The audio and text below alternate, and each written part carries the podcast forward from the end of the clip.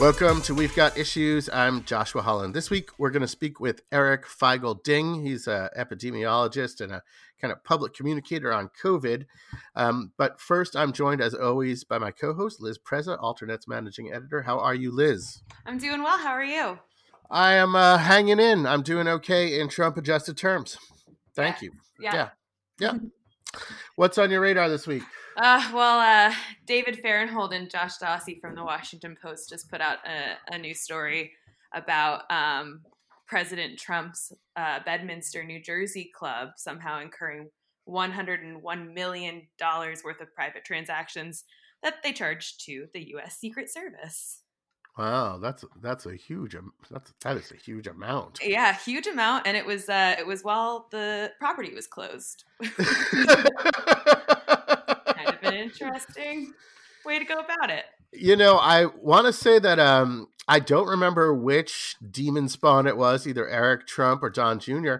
had claimed that they charged um, Secret Service and other support staff a hundred bucks a night for their rooms, and this is clearly a just another in in a long line of of huge huge lies. Right. And this has been a consistent thing going on um, from the beginning. You know, there was Mike Pence stopping off at Trump's uh, Scottish mm-hmm. property when he was, you know, which was nowhere near where he was doing business in London or whatever it was. And it's just been this consistent thing. And then you hear these Trumpers like he's he's not even taking a salary. well, it's funny too because like hotels are, you know, obviously having a really difficult time most most of them right now. Yeah, but, yeah. They can just yeah. charge twenty one thousand eight hundred dollars for a cottage to the Secret Service at Bedminster, apparently. Yeah, even when the place is closed, that's uh, remarkable. There's so yeah. much grifting going on. I mean, this is you know they they've blown through a billion dollars before Labor Day from this campaign. I mean, people are making bank off of this mm-hmm. this guy. Um, he he's tucking a lot of it in his own pocket as our advisors, you know, the, all the everybody's everybody's got an angle here. Mm-hmm. Mm-hmm. Yeah. Uh, what's uh, what else is on on the radar? That was a a prime segue into Giuliani. Yes. Yeah, Rudy Giuliani. Speaking of everybody getting an angle. Yeah. he uh he apparently got PPP for something he got a massive amount of PPP loans. Um, and this is payroll protection, right? This is payroll protection. He has this business that is it's a payroll company, and I forget what the figure was. It was like a huge amount of money. Hold on one second, I got this somewhere. Uh, he got like 350 grand wow. in in pay in payroll loans but here's the thing he has no employees. No one on the payroll. There's nobody on the payroll. Except for rudy giuliani. It seems like it's a shell company and nobody nobody can quite figure out like what this company is doing. Does it even yeah. it's is it a shadow company that was you know i don't know. I don't know it's, it's really weird. But th- yeah, this is this stuff is going on but look, all of this is a natural consequence of the of this Senate Republicans acquitting Donald Trump when he was, mm-hmm. um, you know, demonstrably committing serious crimes in office. Because once they did that, you know, there's then he he believes he is above the law and untouchable and unaccountable to Congress, and you know he's not wrong. Yeah. Right. And that's that's the thing about impunity is it breeds more lawlessness and he's not wrong. What's going to happen? You know, um, this guy, uh, Chad Wolf, this fascist bastard that he's he's not even the acting Homeland Security uh, secretary. He's the senior official acting, uh, performing the duties. They've made up this weird category, right? He's the senior official uh, performing the duties of the acting secretary or whatever he oh, is geez. illegally appointed and uh, today we're recording this on thursday he just blew off he just blew off a hearing a congressional hearing he had been subpoenaed and he just ignored the subpoena didn't show up amazing and what's going to happen i mean right. nothing right i mean yeah And he was supposed to testify too about that like horrible report that came out about um, forced hysterectomies. Jeez, it's like a war crime. Yeah, it's uh it's genocide. I yeah. mean, it's genocide. So this is a so uh, those listeners who haven't caught this news, there was a whistleblower in an ICE facility who said that there's this rogue um, physician, a kind of a Mengele type, I guess, who is just performing forced hysterectomies on all of these so women. So it's gross. I mean it's it's it's so shocking. I've I've actually reserved been a little reserved on this story because I you know we need confirmation on this right, one, right, and and, and, people need to go to jail for a very very long time if it yeah. is confirmed. Right, Agreed. this is an extremely serious crime against humanity. It's an extremely serious human rights uh, offense. And it's not that I don't believe it. Believe me, I absolutely believe it. And there have been reports on, you know, sexual assault in these detention facilities forever, for years and years and years. Um, but it's such a serious charge, mm-hmm. you know, that uh, I don't know. We we need we need we need an investigation an apolitical investigation. Yeah, agree. And if it's and if it's and if it's confirmed that this is what's going on, um, you know, people need to go to prison. This yeah, is, yeah. This is this is no joke. Well, and, so he he yeah uh, ignored a subpoena, so we're not yeah. really going to get any clarification on the matter under oath, at least. Yeah, no, we're not. We're not. And um, let, while we're on that topic, I just wanted to flag a report by the Texas Tribune uh, I guess this was came out Tuesday. I'm going to quote it. The U.S. government late Monday deported a crucial witness in an ongoing investigation into allegations of sexual assault and harassment at an El Paso immigrant detention center. So gross. So basically, they uh, they allegedly uh, assaulted this woman and got her out of the country before um, she could participate in the investigation into it, and um, it's just it's just crazy. I, yeah. I mean, I, will tell you something, Liz. I I try to remain positive and and keep a sunny disposition, but this week has been extremely difficult for me, and I and I, I'm having problems finding the language. So let's switch gears a little bit. Uh, you've been following, I'm sure, the stuff with William Barr, right? Um, it and and it reminds me of of Chad Wolf's just brazen disregard for congressional oversight. I am at a loss of words because we've said so many times, you know, they're increasingly authoritarian. They've they're leaning into the fascism. It, it is hard. They're constantly escalating to a degree that I'm losing ways of of warning people about these escalations. Let me let me just go through a couple of stories, just just things developments from this week that that are are so f- crazy, right? Mm-hmm. So uh, Bill Barr blast he had I guess a conference with his um with his prosecutors. He accused them of headhunting. He mm-hmm. said that he should yeah, let me quote quote under the law all prosecutorial power is vested in the attorney general these people are agents of the attorney general. As I say to FBI agents, whose agent do you think you are? Now, I don't say this in a pompous way, but that is the chain of authority and legitimacy in the Department of Justice. Um, he uh, he said, letting the most junior members set the agenda might be a good philosophy for a Montessori preschool, but it's no way to run a federal agency. Basically, he's defending, and this is preemptive, right? He is creating a defense against charges so he's justifying interfering in cases right. on a lower level. And you know what? That's a straw man because, yes, of course, um, the attorney general is within his rights, his or her rights to intervene in cases brought by uh, federal prosecutors. But it's a straw man because what he's doing is he's defending himself mm-hmm. obliquely and perhaps preemptive, preemptively for interfering specifically in the Roger Stone and Michael Flynn cases and other cases where he has intervened for partisan political reasons. Right. And so he, what he's saying is, oh, I, well, I should be able to um, intervene and and and yes of course but you're intervening in a corrupt purpose and that's Right, different um and then so it- then he- don't call him pompous. He's not pompous about oh it. god yeah, just don't call him I, I yes i'm a fascist but i'm not a pompous fascist and by the way by the way let's be clear that guy is fucking pompous also. yeah,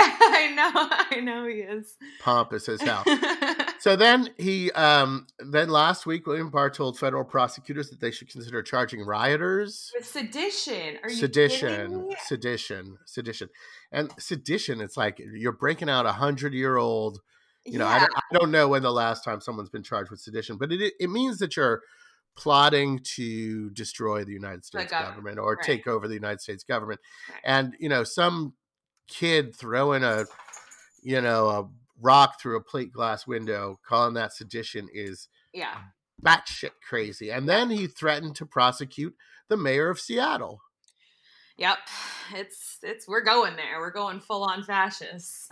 It is fucking crazy at for for protests, Yeah. right? The mayor of Seattle, um, it's just it's it's absolutely crazy. And then, as if to you know put the icing on the cake, um, he called coronavirus lockdowns the greatest intrusion on civil liberties since slavery. And you know, he he said he mocked the idea of um, following science. He, it's just, it's absolutely fucking insane what's Mhm. going on here. Um, meanwhile, you have this guy Michael Caputo, who I've I've known for many years, not known personally, but like been battling uh, battling on various media for many years. Um, the assistant secretary of of HHS for communications, right? He's a PR guy. The guy is, he he taped a Facebook thing where he was like, Democrats are gonna, you know, um, he told he told people to collect ammunition, and he Mhm. said, you know, it's all a plot. He said, if the election were held today, Donald Trump would win, but Democrats are not gonna, you know, are gonna commit a coup d'état. Um, and I mean, just just Yeah. it's I, I don't even know how to how to what to say about all this stuff um you know uh, uh, trump's i don't know political guru roger stone last week said that they need to go and kill all the democrats. It's like there's no equivalent of this on the left. Meanwhile trump is you know putting out all these manipulated videos and and people are paying attention to this. There's um you know all these rumors going around on facebook and right-wing circles about like antifa burning down oregon and and these all these armed civilian roadblocks these militia roadblocks have popped up all over oregon this is some serious serious shit Yeah. Yeah. bad.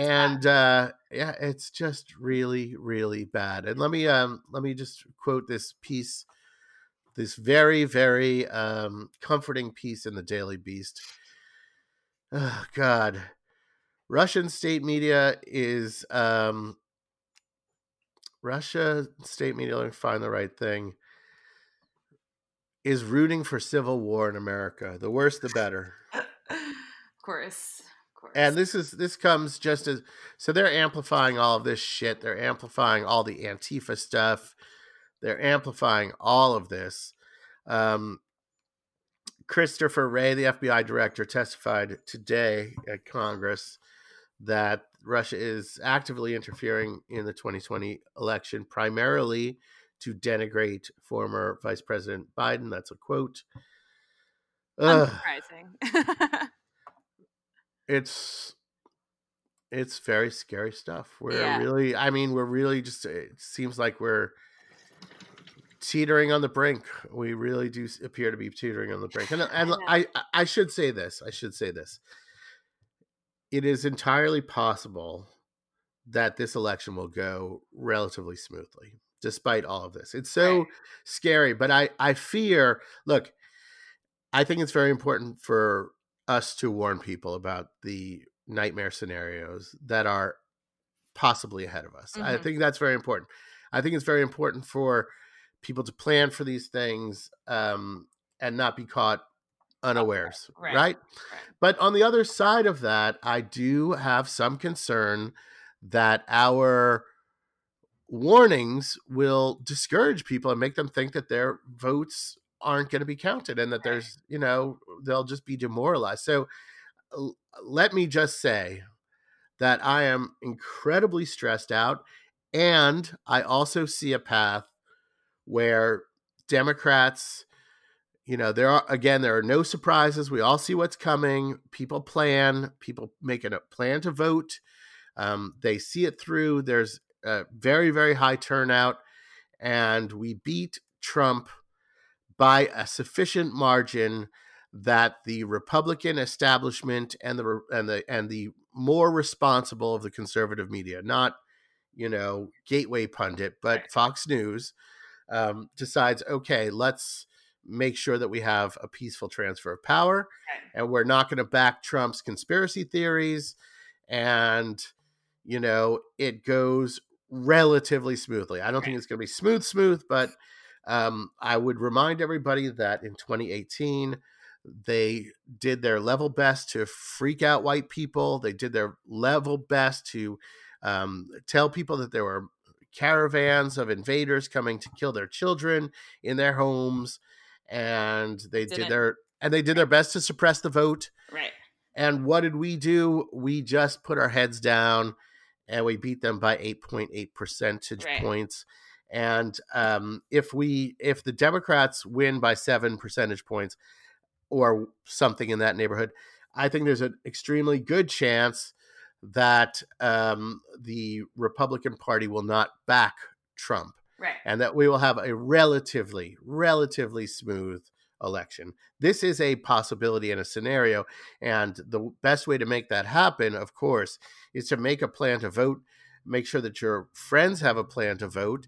And um, and I've said this before, if because of where we are, if you are not in a high risk group, you should at least consider putting on a mask and going and voting in person because mm-hmm. a lot of the likely shenanigans um, or worse hinge on the idea that Trump will be leading the in person vote on election night and then all of the, you know, and then delegitimize counting the, the absentee ballots after that. Right. If if if Biden is ahead on election night in person, by a point, and then his one point lead extends to yeah. six or seven point leads. That's a totally different storyline for Trump. Yeah. So, um, should we end on the positive note there? Maybe we should just end on that positive note. Maybe we should. Yeah, I think I think it's a good call to action. Then you know. Yeah, yeah. Look, everything could be fine. Everything could be fine. It's extremely scary, um, but if we all do our part, um, you know, we still have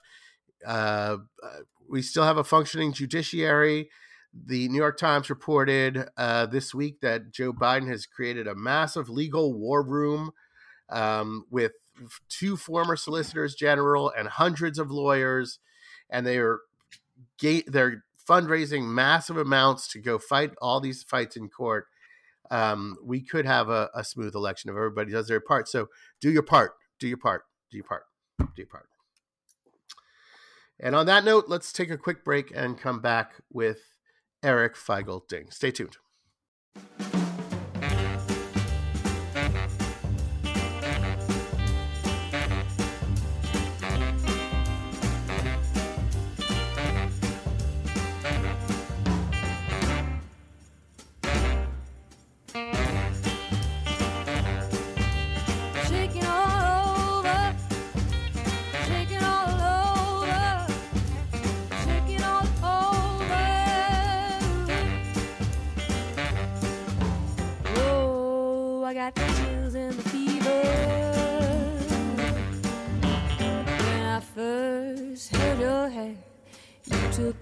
To the promised land. I was shaking all over. Whoa, I got the chills and the fever. Welcome back. I'm still Joshua Holland. Um, I'm pleased now to welcome Eric Feigl Ding to the show. Eric is an epidemiologist. He's a senior fellow at Federation of American Scientists, and he's gained a lot of prominence on social media and elsewhere for, um, among other things, raising the alarm about COVID 19 early in late January, and also for being kind of a public communicator on the pandemic, if you will. Since then, Eric, welcome to We've Got Issues. Thanks. Happy to be here. Thank you so much for taking the time to talk to me. Um, listen, I, I, wanted to first ask you if you feel that the impact of Trump's early and continuing denial about the severity of the disease, I think it's important to note that it wasn't something that was early and then stopped or was reversed. He is continuing to downplay um, uh, both the threat that it poses, and at this point, he's kind of trying to pretend that we are past the hump um, and that the pandemic is over. Do you, do you think that the impact of that has been really uh, fully realized by the public? Yeah, I think is downplaying, it's one of those things where he's, it's incredibly, incredibly dangerous and incredibly, incredibly, like it's it's hard to conceive of how much damage he's done because that's the thing. Uh, if you don't do something, and then you you don't necessarily see what could have been prevented. And I think the vast majority of the 200,000 deaths that we're seeing, the six and a half million cases that we've seen, could have been prevented. I would say more than 90%.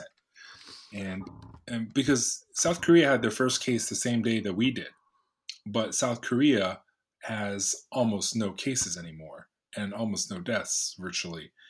And in in terms of you know just leadership, uh, it's just had we had more testing, had we had early testing, not just more, had we had more uh, faster lockdowns, contact tracing, you know, almost our entire epidemic could have been prevented, and our kids could be back in school. But yeah, here we are. Yeah, I mean, a lot of countries are back in school. They're opening up, uh, returning to normal. Although some, uh, Israel this week uh, announced a, a, new lockdown after a surge of cases.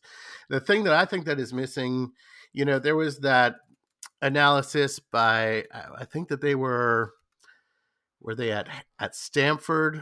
A group of, of epidemiologists wrote back in. They did a study and they they wrote a piece in the in the New York Times, got a lot of attention. They said, well, if Donald Trump had acknowledged the severity of this of this pandemic just two weeks earlier. Um, mm-hmm. We would have we would have saved. Uh, I think the number was eighty three percent of the deaths through May third. But here's the thing that I think is missing from that kind of direct analysis of you know two weeks earlier. It's that there's a there's a significant body of data in the political science world about how influential the rhetoric of leaders is mm-hmm. on people who have an affinity for that leader. And the thing that I think is missing from the conversation is that all of these anti-maskers, all of the people who deny the severity of COVID-19, the people who claim that uh, only 6% of those who died of COVID really died of COVID because they had some other comorbidity. I think all of that, or let's say much of that, could have been ameliorated. You know, we see these mm-hmm. videos that go viral of people punching out, you know, store clerks for asking them to wear a mask. Yeah. All of that, um, you know, all of the politicization of it, I think could have been spared. Um, yeah. If Trump had simply said, this is a very serious disease. And he could have lied about everything else. He could have said, he could have lied about doing a great job. He could have blamed it on China.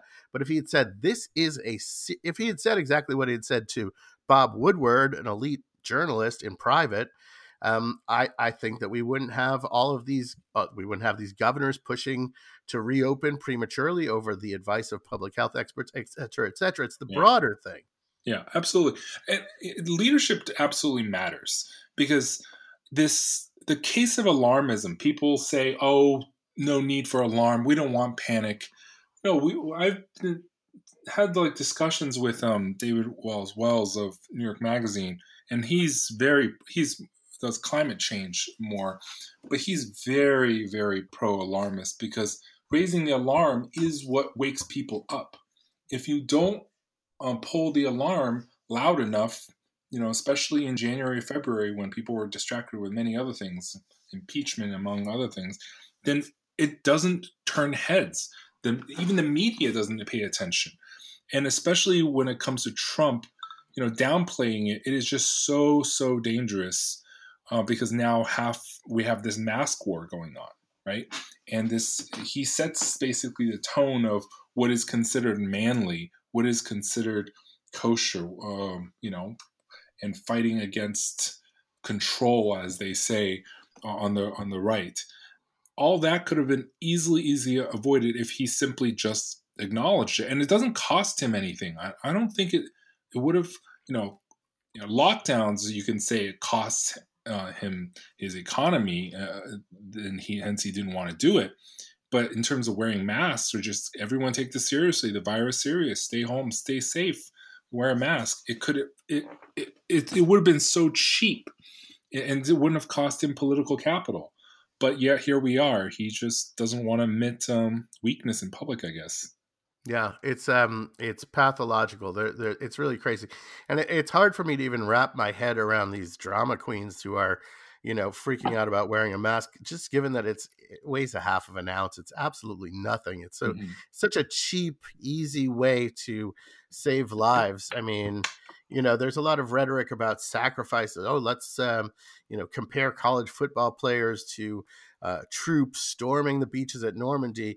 You know, those people sacrifice a lot wearing a mask it's it's absolutely nothing and now we're seeing so 70% of new cases are in red states um, and charles gaba who writes about healthcare issues frequently he has a database uh, he finds that in blue county he's broken down covid cases by county and he finds that in democratic counties because new york's outbreak was so bad because houston's outbreak was so bad because California's outbreak it was so bad. There is still um, a higher rate of positive cases per capita in blue counties, but that ratio has been shifting for like three months. And one of the things that I find striking is that um, last week there was a, a record for new cases in the Midwest. And it's striking to me how you had first a, a blow up on the East Coast, and then we got. I, I live in in New York, uh, not New York City, but outside of New York City, mm. And we got our curve flattened very much so. And then the South and the Southwest blew up, and they've done various mitigation uh, strategies. They've seen a decrease in cat, and now the Midwest is setting records. It's yeah, it's it's, it's maddening that I mean, it's like you would think that those people in the rest of the country would have seen the refrigerator trucks pulled up in hospitals in Brooklyn and said to themselves, wow, this could happen here. Yeah, but Josh, people don't believe something until they see it for themselves. And I think yeah. what happened was New York and California, they were kind of seeded first, right? Uh, because we actually have the epi- genomic epi that their epidemic originally was seeded from Europe. They were seeded first. They had it really bad. But at the same time, when the news media was talking about how bad it was in New York and Boston and New Jersey, there was almost no cases down in Texas, down in Florida. And people, right. you know, I remember conservatives would always com- comment on my Twitter. It's like, well, uh, our hospital beds are completely empty. It, must right. be a hoax because if I don't see it, it's not real. And and hence they didn't take it seriously. But New York took it seriously. They ma- everyone knew someone who got sick, maybe have died, hospitalized, and they took it seriously, masked up really well and really tight afterwards because, gosh, you don't want to repeat that again. But uh, the South didn't heed the message, um, and again, you know, Trump didn't help along the way with a lot of Southern conservatives and Southern governors that also pledged fealty to him. Um, you know, downplayed it, did not take it seriously, Uh, because I think part of the story is they didn't see it, they didn't hear it from the leadership, therefore must not be real. Yeah, and I, I mean, really the not hearing it from the leadership is so is so crucial such a big piece of this. I you know i'm not an expert in this. I took a, a class in college on catastrophic infectious disease outbreaks CIDOs and one of the things that the, the instructor stressed and the, the course text stressed was that you know and i've said this on the show several times that the the importance of having consistent communications from credible public health experts, communications that are grounded in science. Mm-hmm. It's not an ancillary issue in containing a pandemic, it's a central, central key component because it it leads public to buy into the mitigation measures that are necessary. So it's it's it's just it mm-hmm. keeps coming back to this this real crime that Trump committed. Uh, let me ask you a question. You're a a public communicator on this mm-hmm. issue. There's other people, obviously, infectious disease work uh, experts working behind the scenes. Many of them. You're on Twitter. You're talking about this stuff all the time. Uh, how much um, are, are you facing hostility and and blowback and getting threats and stuff like that? Because we've heard that anecdotally from people. Um, so, uh, you know, in the in the early days, it was really tough. In January, February, you know, early March, you know, into mid March, before this real, when it hit us really, really bad, uh, the reality. Um, you know, there was a lot of controversy. A, you know, people saying I was being too sensational, alarmist, attention seeker, um, and you know, I, you know, just so you know, I have a six million person Facebook page that I own, and I did never posted any alarmist messages there because I, I felt like Twitter was the best medium um, to do that. So I wasn't trying to seek any attention whatsoever, and I still rarely post on Facebook uh, these days. And it's just you know people thought I was just you know I might as well say aliens have landed, right? Right. In terms of people conceiving a pandemic that we have not uh, seen in over 100 years. And so there was a bipartisan, let's just say, blowback early on. Um, but I think people came, obviously came around, and no one thinks I was exaggerating anymore. I, I, you know, as an epidemiologist and looking at the data, and also getting data um, info from from my some of my peers and relatives in China, it was it was pretty serious in Wuhan.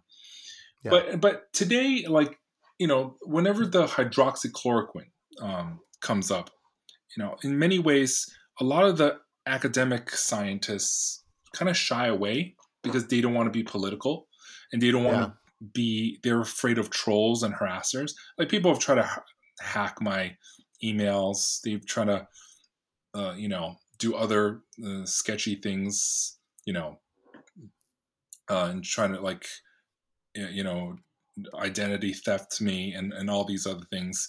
But, you know, I'm not scared of that per se. Uh, but other people are. I have a much thicker skin. You know, I previously ran for Congress.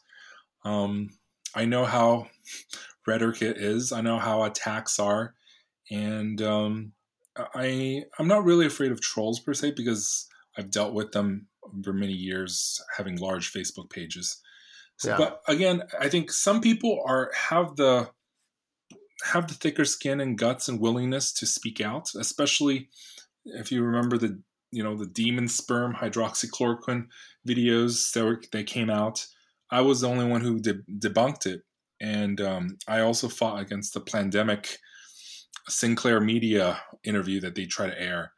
Yeah. Um, of course, lots of trolls come out and trolls are really harassing to a lot of people but you know i think in the political world that we're in you have to be able to handle them if you want to be a public spokesperson public yeah. advocate uh, i've um, interviewed lay people will hear it I've interviewed Michael Mann um, from the yeah. University of Pennsylvania, the climatologist, several times, and he says the same things. He, he, you know, he he's urged his colleagues to speak out about the threat of climate change, and he's told me repeatedly that you know a lot of them are just like, I can't deal with the blowback, and it's uh, it's insidious to have um, you know people who are trying to communicate science uh, to to a lay audience, intimidated from the public sphere by these you know vicious vicious trolls. Because I mean, it is it is pretty un, yeah. uncomfortable when you get a, a troll storm. God knows I've had yeah. them.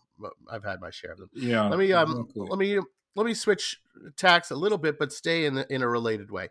I, I want to talk about trolling, but this time from Trump and the conservative media, and it gets to a statement that um, Kamala Harris made. She was asked by ABC News whether she would uh, she would get a vaccine that was approved before the election, and she said, and I have the quote here. Said, I, "I will say that I would not trust Donald Trump, and it would have to be a credible source of information."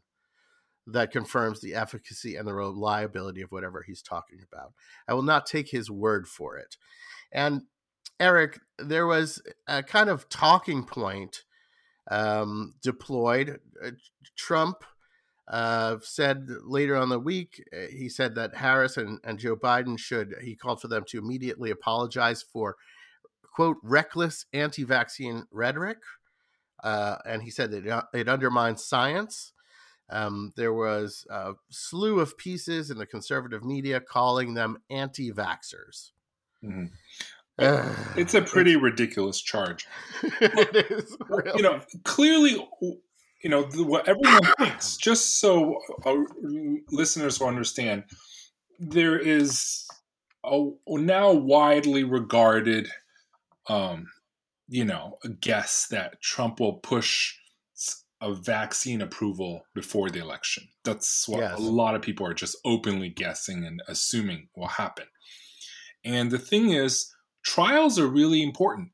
And uh, these phase three trials, A, find out if they work, or, and they have to work sufficiently well enough. There's thresholds. It has to be at least 50%, but also exclude the lower bounds of 30 But, and also it has to be safe enough. And to know it's safe enough, you have to have enough people.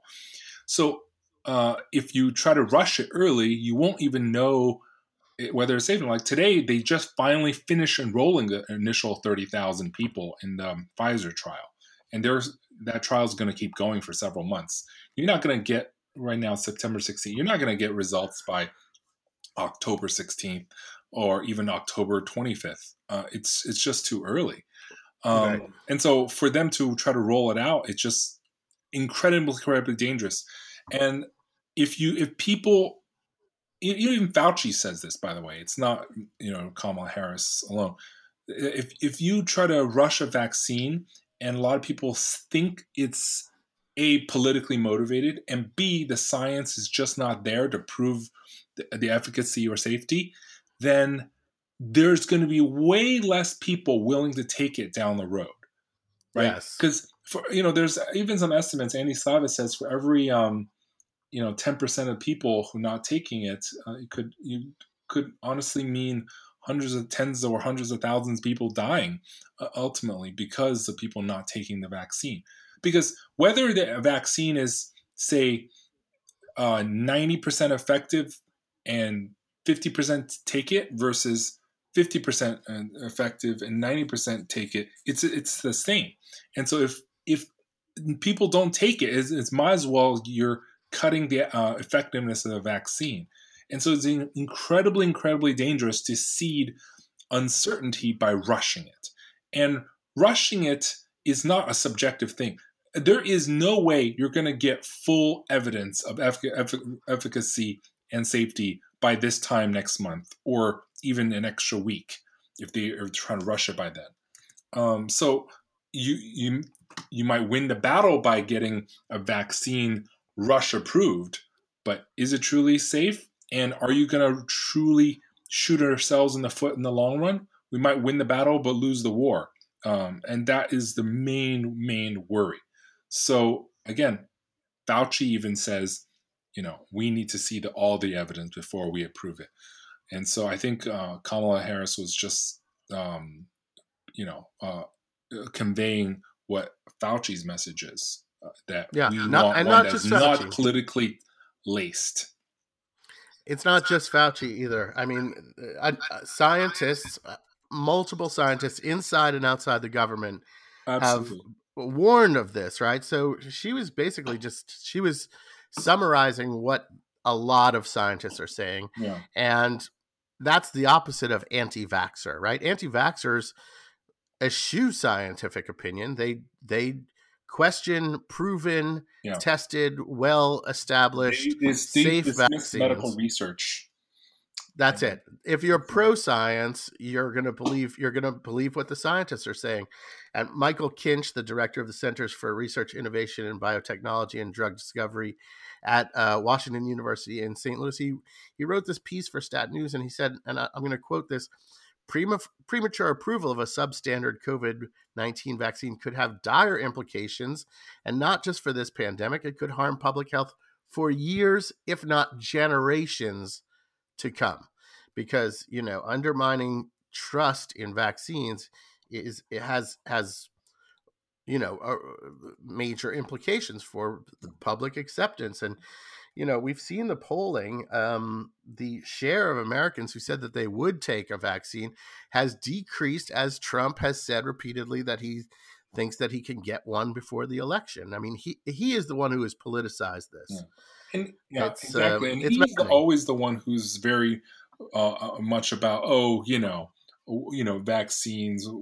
Um, he's been very hand waving. You know, he's been basically against um, childhood vaccine uh, requirements whatsoever from the beginning. So for him to try to take that stance is is like, oh, really? Uh, Yeah. that's the only reaction because clearly it's a very opportunistic spin.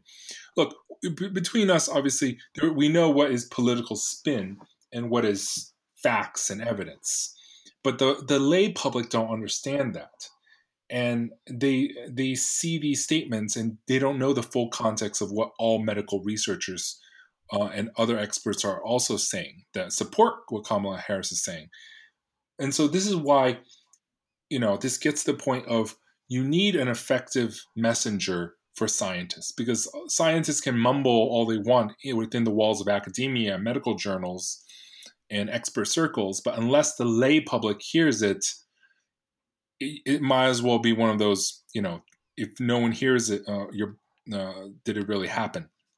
And this is why it's so important, and that's why I spend so much time on trying to communicate on Twitter and elsewhere in ways that the public can understand.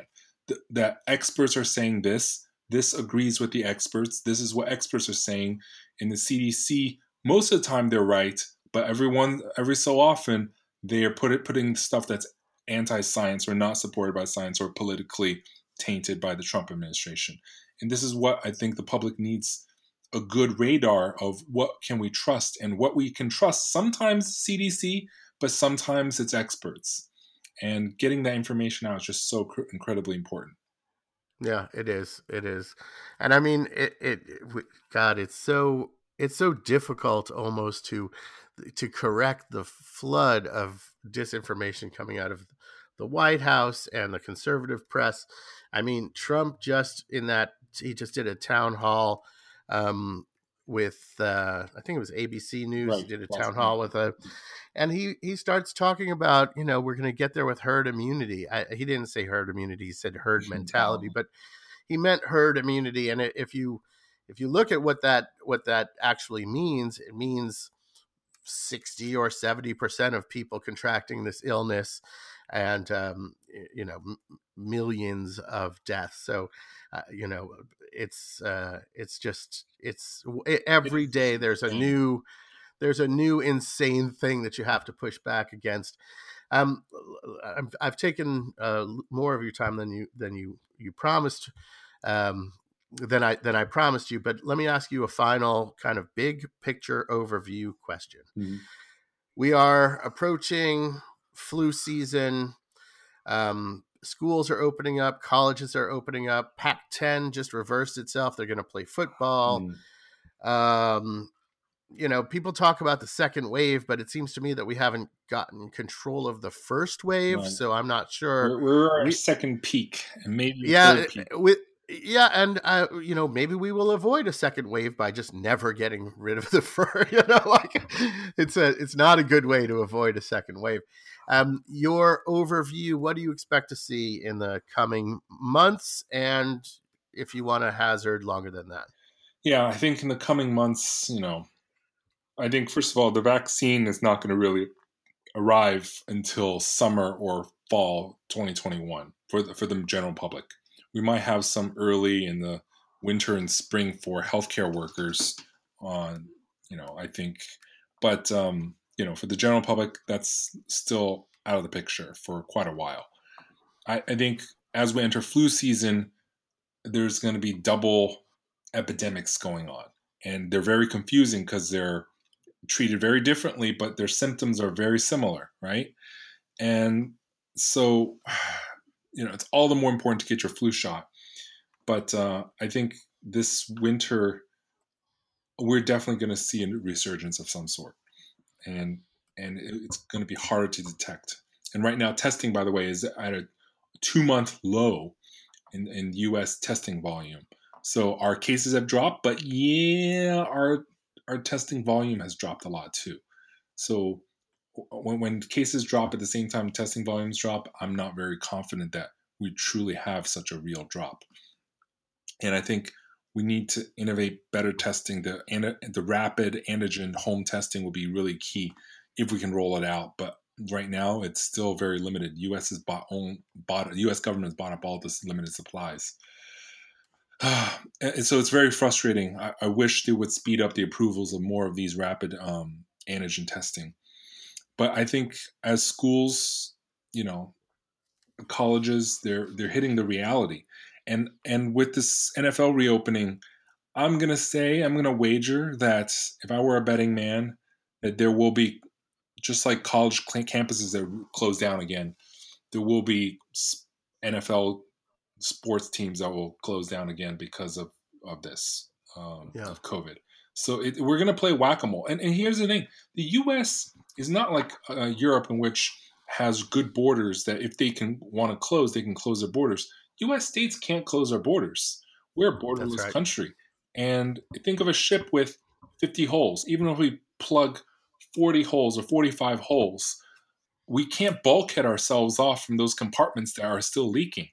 And if we can't do that, then basically the ship will still continue to take on water. The epidemic will keep spreading state to state. Even if certain states have really good controls, well, you just need one Sturgis. You just need one, uh, you know, rally, and that spreads the cases all over the country again. And so this is why we're going to playing this whack-a-mole for quite a while until we have a consistent national national approach to certain things. Yeah. Yeah. Uh, interstate things, mask wearing, ventilation standards, standardized uh, control and public health tracing. But I just don't see us out of it. And I think there's only one reset button, and that reset button is November 3rd.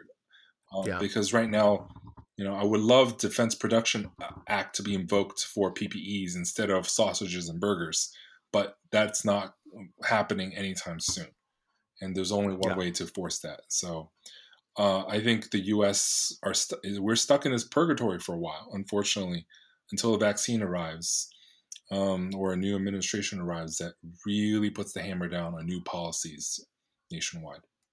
Yeah, I mean, even the arrival of a new administration that is going to take a while. Um, I, but it's also going to fire up the um, the the contingent on the right that sees public health measures as an infringement on their freedom. It's going to be even more so when you have a yeah. if you have a Democratic administration. I think they the are going to redouble. You know, do you want the freedom to go to bars again? Do you want the freedom to go yeah. to sports games again? Do you want the yeah. freedom? Of not having your kid in this at home bothering you every other second while you're trying to work. It's freedom is a is a relative thing. Just like you know during the Bush days, they're saying was freedom isn't free. Right now, our freedom really is not free anymore because uh, under this purgatory, no one really has true freedom to do what they want. Yeah, I mean, look, if you're not in a relationship, you uh, you know, it would be nice to get laid. you need those rapid anti- antigen tests to do that. Um, I want to thank you so much for for taking the time to speak with me. I really do appreciate it. Of course, um, folks. Uh, folks, follow Eric on Twitter. I really do. It's at Dr. Eric Ding. Eric Feigl Ding, thanks again. Thank you so much. I'd also like to thank Elizabeth Preza. You can follow me on Twitter at Joshua Hall and subscribe to the show wherever you get your podcasts. I'd like to thank David Edwards, our producer and engineer, and the good folks at AlterNet and Raw Story for supporting the show. Um, I would like to thank all of you good people for tuning in. Uh, stay safe and uh, try to come up with a plan to vote.